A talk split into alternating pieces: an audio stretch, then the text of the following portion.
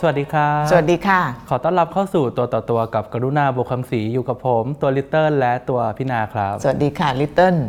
ก็พบกันเช่นเคยทุกสัปดาห์ครับยังไม่เบี้ยวเลยตั้งแต่ทำรายการมาพยายามจะไม่เบี้ยวสม่ำเสมอดีมากสม่ำเสมอวันนี้พูดคุยกันถึงเรื่องของสุภาพสตรีหมายเลขหนึ่งเพราะว่าตอนนี้สหรัฐ officially แล้วนะคะอย่างเป็นทางการแล้วมีผู้นำคนใหม่ประธานาธิบดีคนที่46มิสเตอร์โจไบเดนนะคะแล้วก็สุภาพสตรีหมายเลขหนึ่งดร.จิลไบเดนก็มีคำถามเข้ามาจากท่านผู้ฟังท่านผู้ชมว่าสุภาพสตรีหมายเลขหนึ่งเนี่ยหน้าที่เขาทำอะไรมีเงินเดือนหรือเปล่าทำอะไรได้บ้างทำอะไรไม่ได้บ้างแล้วส่วนใหญ่เนี่ยคนเขาจะคาดหวังอะไรใช่หรือว่ามีบทบาทต่อการเมืองไหมมีความสำคัญยังไงเพราะว่าที่ผ่านมาเนี่ยก็ต้องยอมรับว่าเป็นอีกหนึ่งคนที่ถูกจับตามองไม่แพ้ผู้นำเหมือนกันนะพี่นาใช่ใช่เพราะว่าหลายๆครั้งเนี่ยผู้นำของประเทศในที่นี้หมายถึงของสหรัฐเนี่ยจะขึ้นมาอยู่จุดนี้ไม่ได้ถ้าไม่มีผู้หญิงอยู่ข้างหลัง เหมือนคำกล่าวที่เขาว่ามหาบุรุษเนี่ยเบื้องหน้าของมหาบุรุษที่ประสบความสำเร็จเนี่ยมีสตรีอยู่เบื้องหลังแน่นอนแล้วก็ถ้าเกิดเราดูงานแล้วก็ชีวิตประวัติของบรรดาท่านผู้นำเนี่ยก็จะมีบทบาทของผู้หญิงในฐานะภริยาอยู่ด้วยเสมอเพราะฉะนั้นวันนี้คุยกันถึงเรื่องสุภาพสตรีหมายเลขหนึ่งนะคะแต่ว่ามันจะมีคำศัพท์สองคำที่ต่อไปนี้ท่านผู้ชมหรือว่าก่อนหน้านี้มันก็มีอยู่แล้วแต่ว่าหลายคนอาจจะไม่รู้ว่ามันมาจากอะไรศัพท์ที่ติดตามทางการเมืองตอนนี้การเมืองสหรัฐโดยเฉพาะ Twitter เนี่ยประธานาธิบดีเนี่ยเขาจะมี account ชื่อ POTUSรู้ไหมอ๋อ President of the United States of America ใช่ไหมฮะถ้าเกิดเห็นเขาว่า POTUS หรือว่าอ่านข่าวภาษาอังกฤษ New York Times Washington Post CNN เนี่ยเวลาเขาเขียน POTUS หมายถึงท่านประธานาธิบดีนะคะ President of United States of America แต่ว่าสุภาพสตรีหมายเลขหนึ่งให้ทายว่าเขาใช้คำว่าอะไร FL POTUS FLOTUS อ๋อ FLOTUS เขาอ่านว่า FLOTUS F LO นะคะ First Lady of United States of America นะคะเพราะฉะนั้นเวลาอ่านข่าวภาษาอังกฤษแล้วเห็น POTUS FLOTUS ก็อย่างงงนะคะนี่มันคือเขาเรียกว่าเป็นคำศัพท์คำแสงย่อๆที่เขาใช้เรียกกันนะคะก็มาถึงเรื่องสุภาพสตรีหมายเลขหนึ่งดร.จิลไบเดนนะคะเธอก็ถูกจับตามองแหละตอนนี้ตั้งแต่แฟชั่นจนถึงเรื่องบทบาทที่เธอจะมีต่อการทำงานของท่านประธานาธิบดีโจไบเดนแล้วก็เธอจะเป็นคนแรกในประวัติศาสตร์ด้วยที่จะยังทำงานประจำต่อไปแล้วก็จะทำหน้าที่ในฐานะ First Lady ด้วยคือไม่ใช่ว่า First Lady จะไม่มีงานประจำเขามีนะคะเขามีแต่ว่าส่วนใหญ่เนี่ยพอสามีได้เป็นผู้นำประเทศแล้วเนี่ยก็มักจะต้องละทิ้งงานการหลักของตัวเองเพื่อมาทำหน้าที่ First Lady เพราะว่าภารกิจเยอะแล้วก็ต้องเวลาท่านผู้นำไปไหนก็จะต้องไปด้วยบางทีแต่ว่าไม่มีเงินเดือนทำไมลิตเติ้ลสปอยทำไม First Lady ถึงไม่มีเงินเดือนไม่มีเงินเดือนเพราะว่าเขาให้ผลว่าเพราะ First Lady เนี่ยเป็นตำแหน่งที่ประชาชนไม่ได้เลือกเพราะฉะนั้นเนี่ยจะเอาเงินภาษีประชาชนเนี่ยมาจ่ายไม่ได้แปลว่าตอนที่ไปเลือกตั้งประธานาธิบดีไม่ได้ติ๊กว่าแบบว่าเลือก First Lady ด้วยคือมันพ่วงมากับผู้นำก็เลยไม่มีเงินเดือนพี่นาแต่ก็จะได้สิทธิในการที่จะมีหน่วยอารักขา Secret Service มีอะไรต่างๆนานามากมายคือครอบครัวของประธานาธิบดีเนี่ยจะถูกปกป้องเรื่องการรักษาความปลอดภัยอย่างเต็มที่นะคะแล้ว First Lady ก็จะมีที่ทางในการทำงานในทำเนียบขาวด้วยทำเนียบขาวเขาจะแบ่งเป็น2ปีก West Wing กับ East Wing นะคะใครเคยดูซีรีส์เคยดูเรื่อง West Wing ปะไม่เคยต้องไปดู ถ้าอยากสนุกเรื่องอเมริกันเรื่องการเมืองอเมริกันต้องดู House of Cards ดู West Wing นะฮะ House of Cards นี่ก็เป็นเรื่องของการชิงดีชิงเด่นในการที่จะขึ้นมาเป็นประธานาธิบดีนะก็อธิบายตั้งแต่เรื่องของการต้องต่อสู้กันในสภาอะไรพวกนี้สนุกแล้ว West Wing กับ East Wing ก็จะเป็นเรื่องราวของความโกลาหลความปั่นป่วนวุ่นวายความอะไรต่างๆนานาที่ทำงานของท่านประธานาธิบดีนะคือ West Wing ซึ่งจะเป็นที่ตั้งของ Oval Office หรือว่าห้องทำงานรูปไข่นะส่วน West Wing นี่จะเป็นพื้นที่ของ First Lady East Wing ใช่ West Wing เป็นของสามี East Wing ของภรรยาในกรณีที่สามีเป็นประธานาธิบดี แต่ว่าถ้าเกิดภรรยาเป็นประธานาธิบดีภรรยาก็ต้องมาอยู่ West Wing ไม่ใช่ว่า East Wing เป็นของผู้หญิง West Wing เป็นตำแหน่งนะคะเป็นตำแหน่งนั่นแหละแฟนเพจฮะคุณทัศพันธ์เขาถามว่าหน้าที่และเป้าประสงค์ของสุภาพสตรีหมายเลขหนึ่งเนี่ยคืออะไรคือแต่ก่อนต้องบอกเนี่ยก่อนสงครามโลกครั้งที่2หมายปลายไกลมากร้อยกว่าปีมาแล้วเนี่ยแต่ก่อนสุภาพสตรีหมายเลขหนึ่งเนี่ยต้องบอกว่ามีหน้าที่เพียงแค่พนักงานต้อนรับที่สุภาพเขาใช้แบบนี้แล้วแต่ก่อนต้องเข้าใจว่าในอเมริกาเนี่ยเรื่องสิทธิสตรีเนี่ยยังถูกกดขี่มากเมื่อร้อยกว่าปีที่แล้วตอนนั้นผู้หญิงเนี่ยยังไม่มีสิทธิ์เลือกตั้งเลยนะก่อนสิทธิ์เลือกตั้งเนี่ยก็คือต้องเป็นของคนผิวขาวของผู้ชายก่อนแล้วถึงมาเป็นผู้หญิงเป็นผิวดำคือสิทธิ์เลือกตั้งไม่ได้มาพร้อมกันนะฮะเพราะฉะนั้นก่อนสงครามโลกครั้งที่2เนี่ยสุภาพสตรีหมายเลขหนึ่งทำหน้าที่เป็นเพียงพนักงานต้อนรับที่สุภาพคือเดินตามหลังสามีทำหน้าที่ในการรับแขกเคียงข้างสามีดูแลบ้านดูแลทำเนียบอะไรพวกนี้คนที่เปลี่ยนแปลงบทบาทของสุภาพสตรีหมายเลขหนึ่งอย่างต้องบอกว่าสิ้นเชิงเลยจากที่ผู้หญิงต้องแบบว่าเป็นแค่ไม้ประดับเนี่ยก็คือภริยาของท่านประธานาธิบดีคนที่23ก็คือประธานาธิบดี Franklin D Roosevelt ซึ่งท่านเป็นประธานาธิบดีถึง4สมัยตอนนั้นรัฐธรรมนูญยังไม่ได้บอกว่าเป็นได้กี่สมัย4สมัย20ปีแล้วก็เป็นช่วงที่น่าสนุกมากในการเมืองอเมริกันเพราะว่าเข้าสู่สงครามโลกครั้งที่2ใช่เพราะว่าตอนนั้นคนไว้ใจให้ท่านเป็นต่อใช่ใช่ใช่เพราะมันคาบเกี่ยวกันมากนะหลังสงครามโลกที่1แล้วก็มาช่วงสงครามโลกที่เล่าถึงเรื่องคนที่พลิกบทบาทสตรีหมายเลขหนึ่งให้มาจากพนักงานต้อนรับที่สุภาพมาเป็นสุภาพสตรีที่มีบทบาทอาจจะไม่ใช่ทางการเมืองของสามีแต่ว่าเขาจะเลือกเขาเรียกคอร์สหรือว่าความมุ่งมั่นที่เธออยากจะทำไม่ว่าจะเป็นการศึกษาเรื่องสิทธิสตรีเรื่องอะไรต่างๆนานาเนี่ยนะเดี๋ยวจะเล่าให้ฟังว่าเอเลนอร์ รูสเวลต์เนี่ยเธอเปลี่ยนแปลงบทบาทของสุภาพสตรีหมายเลขหนึ่งยังไงแต่ต้องบอกว่าบทบาทหน้าที่เนี่ยมันถูกเปลี่ยนตั้งแต่ช่วงนั้นเมื่อประมาณร้อยกว่าปีมาแล้วก่อนเข้ารายการเรากับลิตเติ้ลคุยกันวันนี้เราพูดเยอะอีกละ ว่าให้เลือกกันนะคะในประวัติศาสตร์ของอเมริกันที่แบบมีประธานาธิบดีมาเนี่ย200ปีเนี่ยเราชอบสุภาพสตรีหมายเลขหนึ่งคนไหนมากที่สุดเราเลือกเอเลนอร์ รูสเวลต์เดี๋ยวเราก็จะเล่าให้ฟังเพราะว่าที่เลือกเอเลนอร์ รูสเวลต์เนี่ยเพราะว่าเธอเป็นคนที่เปลี่ยนแปลงบทบาทของสุภาพสตรีหมายเลขหนึ่งอย่างสิ้นเชิงลิตเติ้ลเลือกใครอย่าบอกนะว่าเมลานีทรัมป์ไม่ใช่พี่นะJackie Kennedy แจ็คกี้ทำไมเลือกแจ็คกี้ล่ะจ๊ะเพราะว่าชอบชุดแต่งตัวชอบการใช้ซอฟต์พาวเวอร์ของนางคือดูจากซีรีส์นี่แหละพี่นาเวลาเขาไปไหนเนี่ยคือคนจะแบบจะรอดูจะตะลึงทั้งงานแล้วก็จะทำให้บรรยากาศของการเจรจามันดีขึ้นอ่ะมันดูเหมือนมีดอกไม้บานนะพี่นาเลยรู้สึกว่ามันดูเป็นพาวเวอร์ที่ผู้หญิงทำได้นะใช่ใช่แจ็คกี้ เคนเนดีก็เป็นภริยาของท่านประธานาธิบดีจอห์น เอฟ เคนเนดีแล้วก็ชีวิตก็ผ่านอะไรมาเยอะนะเพราะว่าเธอก็อยู่ในเหตุการณ์ที่จอห์น เอฟ เคนเนดีถูกลอบสังหารคือเลือดเนี่ยยังเต็มเสื้อผ้าอยู่เลยแล้วก็เป็นคนที่เก็บเศษกะโหลกสามีจากท้ายรถอะพูดถึงเรื่องของหน้าที่หลักๆคือหน้าที่หลักๆของสุภาพสตรีหมายเลขหนึ่งเนี่ยคือดูแลทำเนียบขาวดูแลไวท์เฮาส์แล้วก็จัดงานเช่นงานเทศกาลคริสต์มาสงานอีสเตอร์แล้วก็เป็นคนจัดงานเลี้ยงดินเนอร์อันนี้คือหน้าที่หลักๆเลยแต่ว่านอกเหนือจากนั้นเนี่ยที่เราเห็นว่ามีองค์การกุศลมีการช่วยเหลือเด็กมีการรณรงค์เรื่องการศึกษาเนี่ยเป็นสิ่งที่ช่วงหลังเพิ่มเข้ามาเพราะว่าต้องยอมรับว่าพอสังคมมันเปลี่ยนนะพี่นาคนจะเริ่มคาดหวังกับบทบาทของผู้หญิงว่าจะปัดกวาดเช็ดถูบ้านอย่างเดียวไม่ได้ผู้หญิงต้องมีบทบาทในสังคมใช่เราก็เลยเห็นความเปลี่ยนแปลงนี้มากขึ้นซึ่งเราก็เห็นสุภาพสตรีในยุคการเมืองยุคใหม่ของอเมริกันเนี่ยอย่างเช่นลอรา บุชนะคะซึ่งเป็นภริยาของท่านอดีตประธานาธิบดีจอร์จ ดับเบิลยู บุชก็เลือกเรื่องการศึกษาหรือว่าถ้าใกล้ๆมานิดนึงมิเชล โอบามาอันนี้ก็เลือกเรื่องของการศึกษาเหมือนกันนะฮะเธอก็รณรงค์ว่าเด็กเนี่ยโดยเฉพาะเด็ก ที่ไม่มีโอกาสอย่างเด็กผิวดำเด็กยากจนเนี่ยต้องมีการศึกษาแล้วก็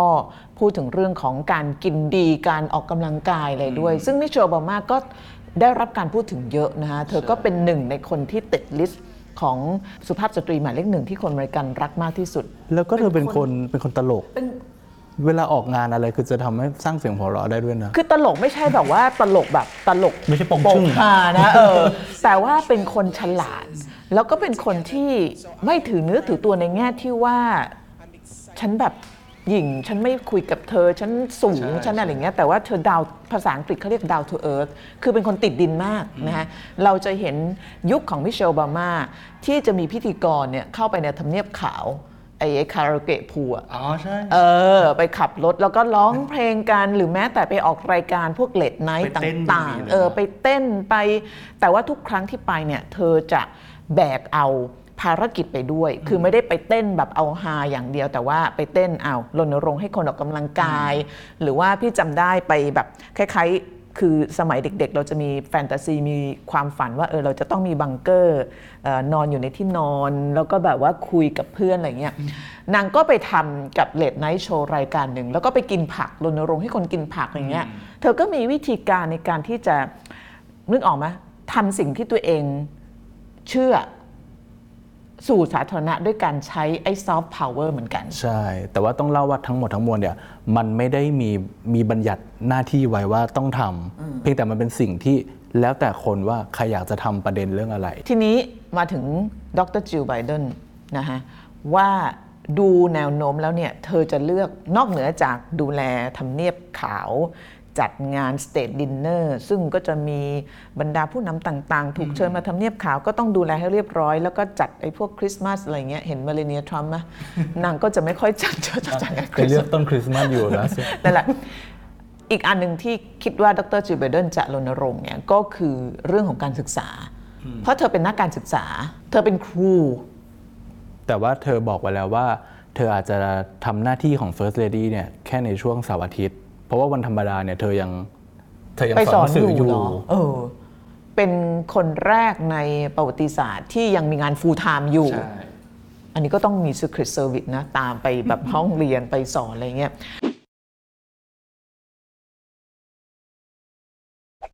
เขาเจอกันตั้งแต่สมัยที่โจไบเดนเนี่ยเป็นวุฒิสมาชิกสมัยแรกของรัฐเดลาแวร์จริงๆเรียนเพิ่งดูด็อกเมนทารีหรือว่าสารคดีของ PBS เมื่อ 2-3 วันก่อนเนี่ยตอนนั้นเนี่ยโจไบเดนเนี่ยเข้าเล่นการเมืองลงสมัครชิงตำแหน่งสวที่รัฐเดลาแวร์แล้วก็ภริยาคนแรกก็คือเนเลียเป็นคนที่อยู่เบื้องหลังโจไบเดนในการผลักดันให้เขาเนี่ยได้รับเลือกตั้งตอนนั้นเนี่ยเป็นมานอกสายตามากอายุ 29 เองแล้วก็ต้องต่อสู้กับ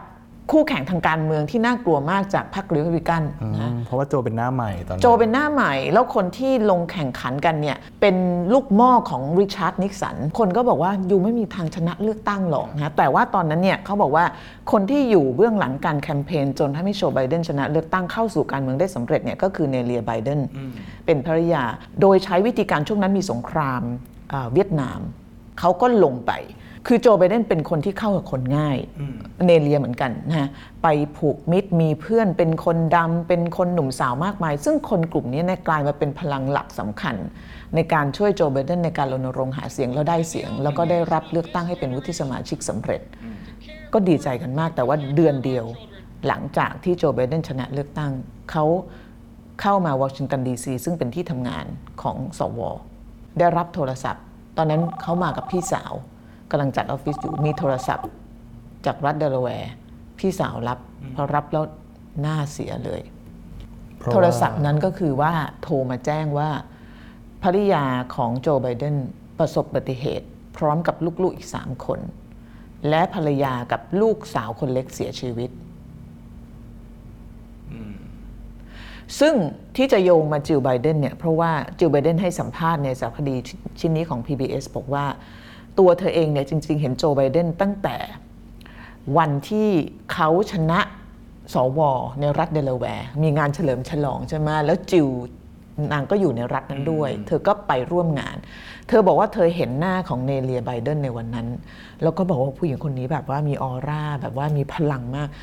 เดินเข้าไปคุยด้วยบอกว่า congratulation นะบอกว่าขอแสดงความยินดีด้วยแล้วจิลไบเดนก็บอกว่านั่นเป็นครั้งแรกที่ได้เจอกับเธอแล้วก็เป็นครั้งสุดท้ายที่ได้เจออันนั้นเป็นการเจอกันของภรรยาเก่ากับภรรยาใหม่แต่ตอนนั้นเขายังไม่รู้จักกันแล้วหลังจากนั้นอีกสัก2ปี3ปีเนี่ยโจกับจิลก็ได้เจอกันเขาเจอกันยังไงพี่นาเป็นเพื่อนที่แบบว่าชักนำให้มันรู้จักกันนะแล้วตอนนั้นเนี่ยจิลก็ยังเรียนยังทำปริญญาอยู่แล้วก็ตกลงคบหากันแต่ว่าจิลตอนนั้นเธอให้สัมภาษณ์หลายครั้งบอกว่าเธอไม่อยากจะแต่งงานเพราะว่าไม่อยากจะเสียความเป็นตัวของตัวเองไปหมายถึงว่าเธอเป็นผู้หญิงทำงานเธออยากจะทำหน้าที่อยากจะมีแคเรียร์ของตัวเองแต่ว่าการเป็นภรรยานักการเมืองมันต้องละทิ้งไอ้พวกเนี้ยจำได้ว่าโจไบเดนขอแต่งงานหลายรอบ5 ครั้งนะคะแล้วในที่สุดโจไบเดนก็ตอบรับการแต่งงานเพราะว่าตอนนั้นเนี่ยลูกชายของโจไบเดนที่รอดชีวิตจากอุบัติเหตุ2คนก็คือฮันเตอร์กับโปไบเดนเนี่ยก็มีความสนิทชิดเชื้อกับจิลไบเดนแล้วก็เขาบอกว่าในบ้านเนี่ยไม่มีการเรียกสเต็ปมัมก็คือแม่เลี้ยงเขาบอกไม่มีคำว่าสเต็ปคือมัมโอ้น่ารักมากแล้วคือครอบครัวเนี้ยเขาก็หมายถึงว่าจิลไบเดนก็ผูกพันกับลูกชายของโจไบเดนแล้วลูกก็ถามว่าเมื่อไหร่เราจะแต่งงานเขาใช้คำว่าเราไม่ใช่ว่าเมื่อไหร่พ่อจะแต่งงานกับจิลแต่ว่าเมื่อไหร่เราจะแต่งงานกับจิลแล้วจิลไบเดนก็ให้สัมภาษณ์บอกว่าสาเหตุสำคัญที่เธอตอบรับการแต่งงานทั้งที่กลัวว่าความเป็นตัวเองในแง่ของการสร้างหน้าที่การงานตัวเองจะสูญเสียเพราะว่าไม่อยากจะเสียลูกชายทั้งสองคนไปก็คือโบกับฮันเตอร์ไบเดนเขาผูกพันแล้วเขาผูกพันกันมากก็เลยตกลงแต่งงานก็คือในพิธีก็จะมีลูกชาย2คนด้วยก็ถือว่าปลูกต้นรักกันมานานหลายปีกว่าจะได้แต่งกันใช่แต่ว่าที่ฟังสัมภาษณ์เนี่ยเธอบอกเลยว่าสาเหตุที่ไม่แต่งงานเพราะว่าไม่อยากจะรู้สึกว่าเป็นภรรยานักการเมืองแล้วต้องเสียตรงนี้ไปเพราะเธอเป็นผู้หญิงทำงานแล้วโจก็ให้สัญญาบอกว่าเธอไม่จำเป็นต้องสละตรงนั้นก็เลยเป็นเหตุผลว่าทำไมในฐานะสุภาพสตรีหมายเลขหนึ่งเธอยังจะทำงานต่อเพราะว่าคำสัญญาที่ให้กันไว้คือโจไบเดนเนี่ยเข้ามาวันแรกก็โดนวิพากษ์วิจารณ์เลยเพราะว่าไปปล่อยให้ National Guard เนี่ยไปนอนหลับอยู่ในลานจอดรถจำได้ไหมวันสาบานตน20 มกราคมมี National Guard เข้ามา 20,000 กว่าคนยิ่งกว่าสมรภูมิอิรักอีกปรากฏว่าก็มีภาพของทหารบางส่วนเนี่ยไม่มีที่นอนต้องไปนอนในที่จอดรถคนก็วิพากษ์วิจารณ์ว่านี่ทหารรับใช้ชาตินะทำไมต้องให้เขามาอยู่แบบนี้ปรากฏวันรุ่งขึ้นสุภาพสตรีหมายเลขหนึ่งถือตะกร้าเอาคุกกี้ไปแจกแล้วก็ขอโทษขอบคุณที่มาช่วยปกป้องครอบครัวของฉันดูเป็นสัญญาณที่ดีนะดูเป็นสัญญาณที่ดี ก็เหมือนกับมีความเป็นมนุษย์สูงมีความเป็นครูด้วยแหละมีความเป็นครูใช่อบอุ่นใจดีใช่แล้วก็สนับสนุนอาชีพการงานของสามีแบบสุดใจสุดกำลังคุณนิป้าค่ะเขาถามว่าสุภาพสตรีหมายเลขหนึ่งเนี่ยมีเงินเดือนไหมแล้วถ้าออกงานเยือนประเทศต่างๆเนี่ยใช้งบของรัฐบาลร่วมกับประธานาธิบดีหรือเปล่าคะก็จะเป็นแพ็กเกจเดียวกันนะฮะเพราะว่าอันที่หนึ่งคือไม่ได้รับเงินเดือนแต่อันที่สองถ้าไปปฏิบัติภารกิจเนี่ยก็ต้องเป็นเงินของรัฐเหมือนกับอดีตประธานาธิบดีนะคะอดีตประธานาธิบดีที่หมดวาระไปแล้วเนี่ยถ้าเกิดได้รับมอบหมายให้ไปทำงานนะคะอย่างเช่นตอนที่จอร์จ W. บุชกับบิล คลินตันไปเฮติช่วงที่แผ่นดินไหวแล้วตอนนั้นเนี่ยโอบามาไม่แน่ใจโอบามาหรือคลินตันขอโทษคลินตันส่งไปอันนั้นเนี่ยคืองบประมาณของรัฐเพราะว่าถือว่าไปทำหน้าที่ในภารกิจในนามของประธานาธิบดีไปในฐานะเจ้าหน้าที่รัฐใช่ไปในนามของท่านประธานาธิบดีเพราะฉะนั้นก็จะได้รับการดูแลเรื่องค่าใช้จ่ายแล้วก็ในทำเนียบขาวพวกค่าใช้จ่ายอื่นๆพี่นางเขาก็จะมีงบส่วนนี้ไว้ให้เช่นแบบเครื่องใช้สบู่แปรงสีฟันยาสีฟันแต่ว่าถ้าค่าเสื้อผ้าเนี่ยต้องออกเองนะใช่คือเสื้อผ้าเลยที่แต่งสวยๆนี่ต้องเงินที่เราเห็นไม่มีเป็นแบบว่าเขาเรียก pocket money ใช่ไหมใช่ต้องเป็นคนจัดหาเองแล้วก็ในฐานะที่สุภาพสตรีหมายเลขหนึ่งเนี่ยเป็นคนสำคัญเนี่ยก็จะมีกฎแปลกๆ First Lady เนี่ยสามารถตกแต่งได้แค่บางห้องของ White House เท่านั้น ห้องบางห้องห้ามแตะใช่เพราะว่าถือเป็นประวัติศาสตร์ใช่ไหมใช่ถือเป็นประวัติศาสตร์แล้วก็ถือเป็นทรัพย์สินของส่วนรวมไม่ใช่ของครอบครัวที่มาอยู่ในไวท์เฮาส์ก็เลยตกแต่งได้บางห้องที่ตกแต่งได้แน่ๆคือห้องนอนห้องนอนที่สามารถทำใหม่ได้นะส่วนใหญ่จะเป็นชั้น2กับชั้น3ก็คือชั้นที่เขาอยู่อาศัยกันคือทำเนียบขาวเขาจะมี2ส่วนทำงานที่เป็นออฟฟิศสเปซอีกส่วนหนึ่งเขาเรียกว่าเป็นเรสซิเดนต์ตอนโอบามาเป็นประธานาธิบดีเขาเล่าให้ฟังว่าเขาต้องพยายามแยกจากกันโดยสิ้นเชิงคือที่ทำงานกับบ้านมันอยู่ที่เดียวกันนะนี่มัน work from home นี่แหละเขาแยกชัดเจนโอบามาบอกว่าแต่ข้อดีของกันอยู่ในไวท์เฮาส์ก็คือว่าเขาสามารถกลับมากินข้าวเย็นกับลูกๆกับเมียได้ทุกวันก็แค่เดินมาก็เดินมาแล้วว่าแต่ว่าพอเข้ามาในส่วนเรสซิเดนต์แล้วเนี่ยกฎก็คือห้ามพูดเรื่องงานต้องนั่งคุยกันแล้วพูดว่าลูกโรงเรียนไปโรงเรียนวันนี้เป็นยังไงเมียไปออกกำลังกายเป็นยังไงอะไรอย่างเงี้ยที่สุดบ้านใช่ใช่แล้วก็จะมีกฎเพิ่มอีกเช่นว่า First Lady เนี่ยห้ามรับของขวัญจากต่างประเทศเกิน 3,000 บาท3,000 บาทไม่แน่ใจแต่ว่าห้ามรับของขวัญจากต่างประเทศเพราะก็ถือว่าของขวัญจากต่างประเทศเนี่ยให้ในนามรัฐประเทศชาติจะเป็นของรัฐแต่ว่าสามารถซื้อได้นะถ้าถูกใจก็ซื้อได้ถ้าเป็นตังตัวเองห้ามขับรถด้วยใช่ไหมห้ามขับรถเพราะอะไรเป็นผลด้านความปลอดภัยพี่นะแล้วก็ห้ามเปิดหน้าต่างไวท์เฮาส์เลยทำไมห้ามเปิดหน้าต่างฉันอยากจะสูดอากาศบริสุทธิ์ไม่ได้หรอเหตุผลด้านความปลอดภัยเขาอาจจะกลัวเรื่องว่ามีสไนเปอร์รอบยิงอะไรอย่างนี้หน้าต่างนี่รวมถึงหน้าต่างรถยนต์ด้วยนะห้ามเปิดหน้าต่างเองสมมตินั่งรถเนี่ยห้ามเปิดหน้าต่างเองพอกดเปิดปุ๊บเนี่ยบอดี้การ์ดก็จะโวยทันทีบอดี้การ์ดนะ Secret Service หน่วยสืบราชการลับแต่เรื่องขับรถไม่เฉพาะ First Lady นะอดีตประธานาธิบดีทุกคนก็ห้ามขับรถในถนนสาธารณะถ้าขับก็ขับในคอมเพลว์ในบ้านของตัวเองได้แต่ว่าห้ามขับรถไปถนนห้ามขับรถไปซื้อกาแฟไปอะไรเงี้ยจะต้องไปกับหน่วย Secret Service ตลอดแล้วกฎอีกข้อหนึ่งก็คือ First Lady เนี่ยต้องเป็นคนเลือกธีมคริสต์มาสธีมต้นคริสต์มาสของปีนั้นๆรวมถึงอีสเตอร์แล้วก็งานเลี้ยงต้อนรับทูตต่างๆที่จัดในไวท์เฮาส์ก็คือเป็นเจ้าบ้านนั่นแหละซึ่งสื่ออเมริกันก็มักจะดูนะเพราะว่าไอ้การจัดงานหรือการเลือกของหรือธีมอะไรงานต่างๆเนี่ยมันบอกถึงความเป็นตัวตนของสุภาพสตรีหมายเลขหนึ่งได้เป็นอย่างดีก็คือถ้าจะสรุปก็คืองานนอกก็ต้องไปงานในก็ต้องทำโอเคนี่พี่นายอยากตอบไหมคุณซาร่ายูถามมาว่าคุณคิดว่าเมลาเนียทรัมป์เป็นคนอย่างไรมีอะไรเหมือนหรือแตกต่างจากตัวเองบ้างตัวเองคือหมายถึงพี่นานะอุ้ย อันนี้ไม่ตอบดีกว่ามันก็แล้วแต่คนนะบางคนก็ชอบเธอนะเมลาเนียก็มีความเป็นตัวของตัวเองสูงเอาจริงๆก็คือหลายครั้งเนี่ยเธอก็มีความแบบไม่ยอมสามีแหละเรื่องบางเรื่องก็แต่แล้วก็จริงๆตอนแรกที่เข้ามาสมัยแรกๆกับพี่นาคนก็คิดว่าบทบาทเธอจะเยอะกว่านี้ด้วยซ้ำนะปรากฏว่าโดนทำกบแล้วดูเหมือนเธอก็ไม่ได้แคร์เท่าไหร่เหมือนกับเธอก็ไม่ได้อยากจะมาอยู่ในสปอตไลท์เท่าไหร่เป็นคนที่มีความเป็นส่วนตัวสูงถ้าเปรียบเทียบกับคนก่อนหน้านี้อย่างมิเชล โอบามาเนี่ยจะคนละแบบกันเลยนะเมลาเนียมีความเป็นรู้สึกว่าแบบ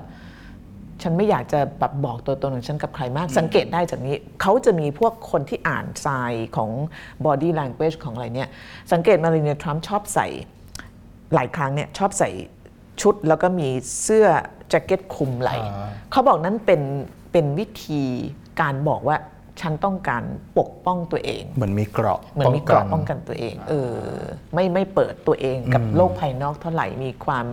มีสเปซของตัวเองสูงมากแต่จุดนี้ก็เป็นจุดที่ทำให้เธอถูกโจมตีเพราะว่าพอออกงานน้อยกว่าคนก่อนหน้าแล้วก็ไม่ค่อยเห็นบทบาทมากเท่าไหร่คนก็เลยวิจารณ์ว่าแบบเอ๊ะทำงานหรือเปล่าคนก็ชอบไปแซวอ่ะบางทีพี่เขาสงสารนะอย่างเช่นไอ้เขาเรียกคือสิ่งที่ตัวเองเลือกเป็นธีมในการรณรงค์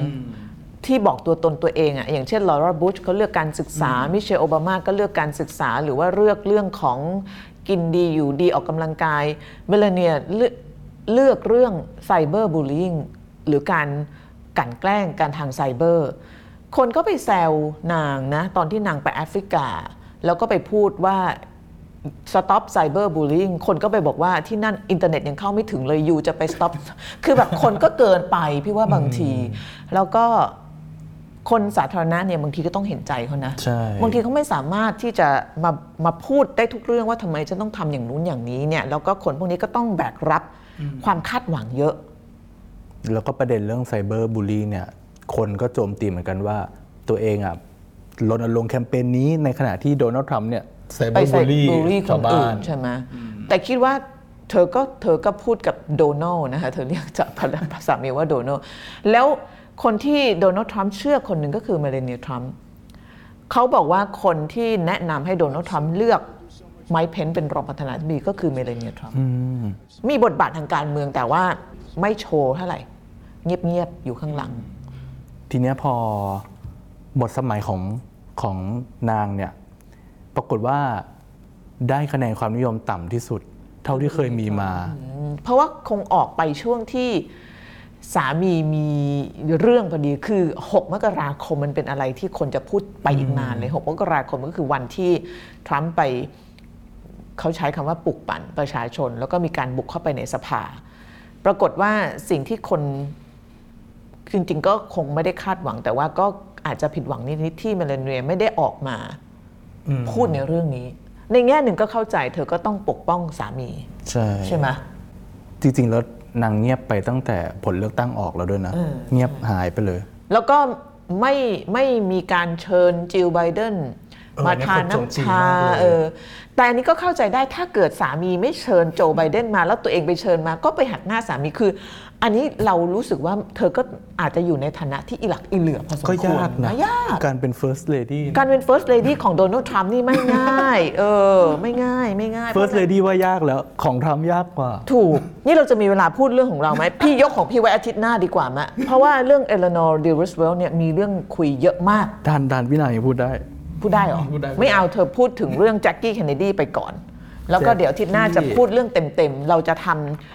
ทำเรื่องสุภาพสตรีหมายเลขหนึ่งที่คนสหรัฐรักมากที่สุดแล้วก็เปลี่ยนแปลงบทบาทของ First Lady โดยสิ้นเชิงเอเลนอร์ รูสเวลต์ไว้เทปหน้าอันนี้พูดอันนี้ให้หมดก่อนผู้รู้สึกพูดเยอะมากกว่านี้หนึ่งใน First Lady ที่คนสหรัฐรักเนี่ยก็คือ Jackie Kennedy นะหนึ่งเลยก็คือเวลาเขาออกงานเนี่ยเขาทำให้ก็อย่างที่ว่านะคนสวยแล้วก็แต่งตัวดีคนเห็นก็ชุ่มชื่นหัวใจ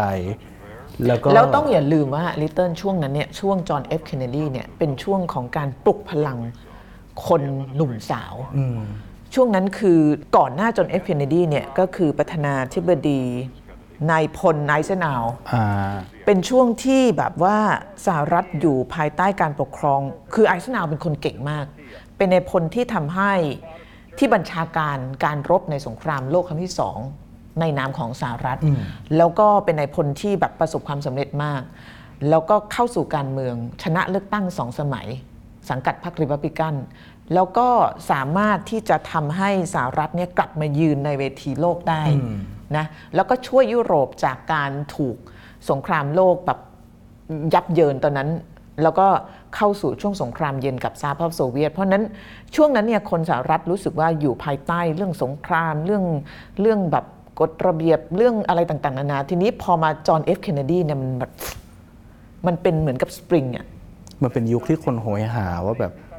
เราต้องเลสความเป็นชาติของเราออกมาแสดงตัวตนบนเวทีโลกเพราะนั้นตอนนั้นน่ะจอห์นเอฟเคนเนดีก็คือต้องไปดวงจันทร์ให้ได้ใช่ไหมแล้วก็เพราะนั้นยุคสมัยของเคนเนดีมัน representing ความสดใหม่สปริงแล้วก็ความเป็นอเมริกันเพราะฉะนั้นสุภาพสตรีหมายเลขหนึ่งก็เลยถูก position หรือว่าถูกตั้งอยู่บนไอความหวังตรงนั้นใช่แล้วก็อีกหนึ่งสิ่งที่นางทำก็คือการเปลี่ยนไวท์เฮาส์เป็นมิวเซียมไปที่แสดงให้เห็นว่าอเมริกันเป็นยังไงมี culture ยังไงมีงานศิลปะอะไรยังไงความภูมิใจในความเป็นอเมริกันใช่ไหมช่วงนั้นแล้วก็จอห์น เอฟ เคนเนดีเนี่ยก็คือเป็นประธานาธิบดีตอนนั้นที่หนุ่มที่สุดในประวัติศาสตร์คนก็รู้สึกว่ามัน refreshing มันมีความเป็น fairy tale เหมือนกันนะพี่นะเวลาเห็นเขาคู่กันอะคือมันกึ่งๆเจ้าชายเจ้าหญิงคือเขาบอกว่าสหรัฐไม่มีเจ้าแต่ถ้าจะนับเจ้าเนี่ยก็คือเคนเนดีเนี่ยเป็นตระกูลเจ้าแล้วรู้ไหมว่าคนที่โจไบเดนลุกอัพมากที่สุดเนี่ยคือเป็นโรลโมเดลเนี่ยคือจอห์น เอฟ เคนเนดีพี่สาว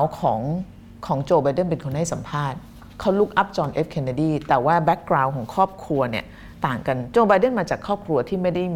มี ร่ำรวยสักเท่าไหร่ต่างจากจอห์นเอฟเคนเนดีเดี๋ยววันหน้าจะเล่าให้ฟังเพราะว่าเดี๋ยวจะหลุดธีมสุภาพสตรีหมายเลขหนึ่งไปซะแต่ว่าคือถึงแม้ว่าแจ็คกี้เคนเนดีจะเป็นสุภาพสตรีหมายเลขหนึ่งที่คนอเมริกันชื่นชมมากที่สุดแต่ว่าเนาะชีวิตเธอก็เศร้าอ่ะจริงๆแล้วหลังบ้านเนี่ยก็มีปัญหานะเพราะว่ามีเรื่องนอกใจมาริลีน มอนโรใช่ไหมคือสมัยจอห์นเอฟเคนเนดีต้องบอกว่าคนอาจจะมองว่าเป็นแบบเป็นอเมริกันดรีมเป็นความหวังความฝันแต่ว่าในแง่ของการบริหารประเทศเนี่ยมันไม่ง่ายตอนนั้นเนี่ยมันเจอกับอุปสรรคมากมายแล้วก็ในฐานะของสุภาพสตรีหมายเลขหนึ่งเนี่ยคือคนแรกที่ต้องแบกรับไอ้ความรู้สึกพ่ายแพ้ท้อแท้หมดหวังของท่านผู้นำก็คือภรรยาเพราะนั้นที่บอกว่าหน้าที่ของสุภาพสตรีหมายเลขหนึ่งมีอะไรบ้างอ่ะยังอีกอันหนึ่งที่ต้องเติมคือต้องแบกรับความท้อแท้ผิดหวังความอะไรต่างๆของผู้นำซึ่งมันหนักหนาสาหัสมากนะซึ่งจุดเนี้ยแจ็คกี้เคยให้สัมภาษณ์ว่าหน้าที่ของ First Lady หน้าที่หลักเลยอ่ะคือดูแลสามีให้ทำอะไรก็ตามให้มันสำเร็จลุล่วงราบรื่นใช่คือมันมีภาษาอังกฤษเขาบอกว่าโอบามาเคยให้สัมภาษณ์ว่าเขา grounded ได้คือเท้าติดพื้นมั่นคงได้เนี่ยเพราะว่าภรรยาถ้าจะมีคนหนึ่งที่ประธานาธิบดีเดินไปแบบซบไหลร้องไห้ได้เนี่ยไม่ใช่รองประธานาธิบดีนะแต่จะเป็นสุภาพสตรีหมายเลขหนึ่งกี่นาทีแล้วจ๊ะโอ้ยโอ้ลาก่อนพี่นะไปแล้วสวัสดีค่ะ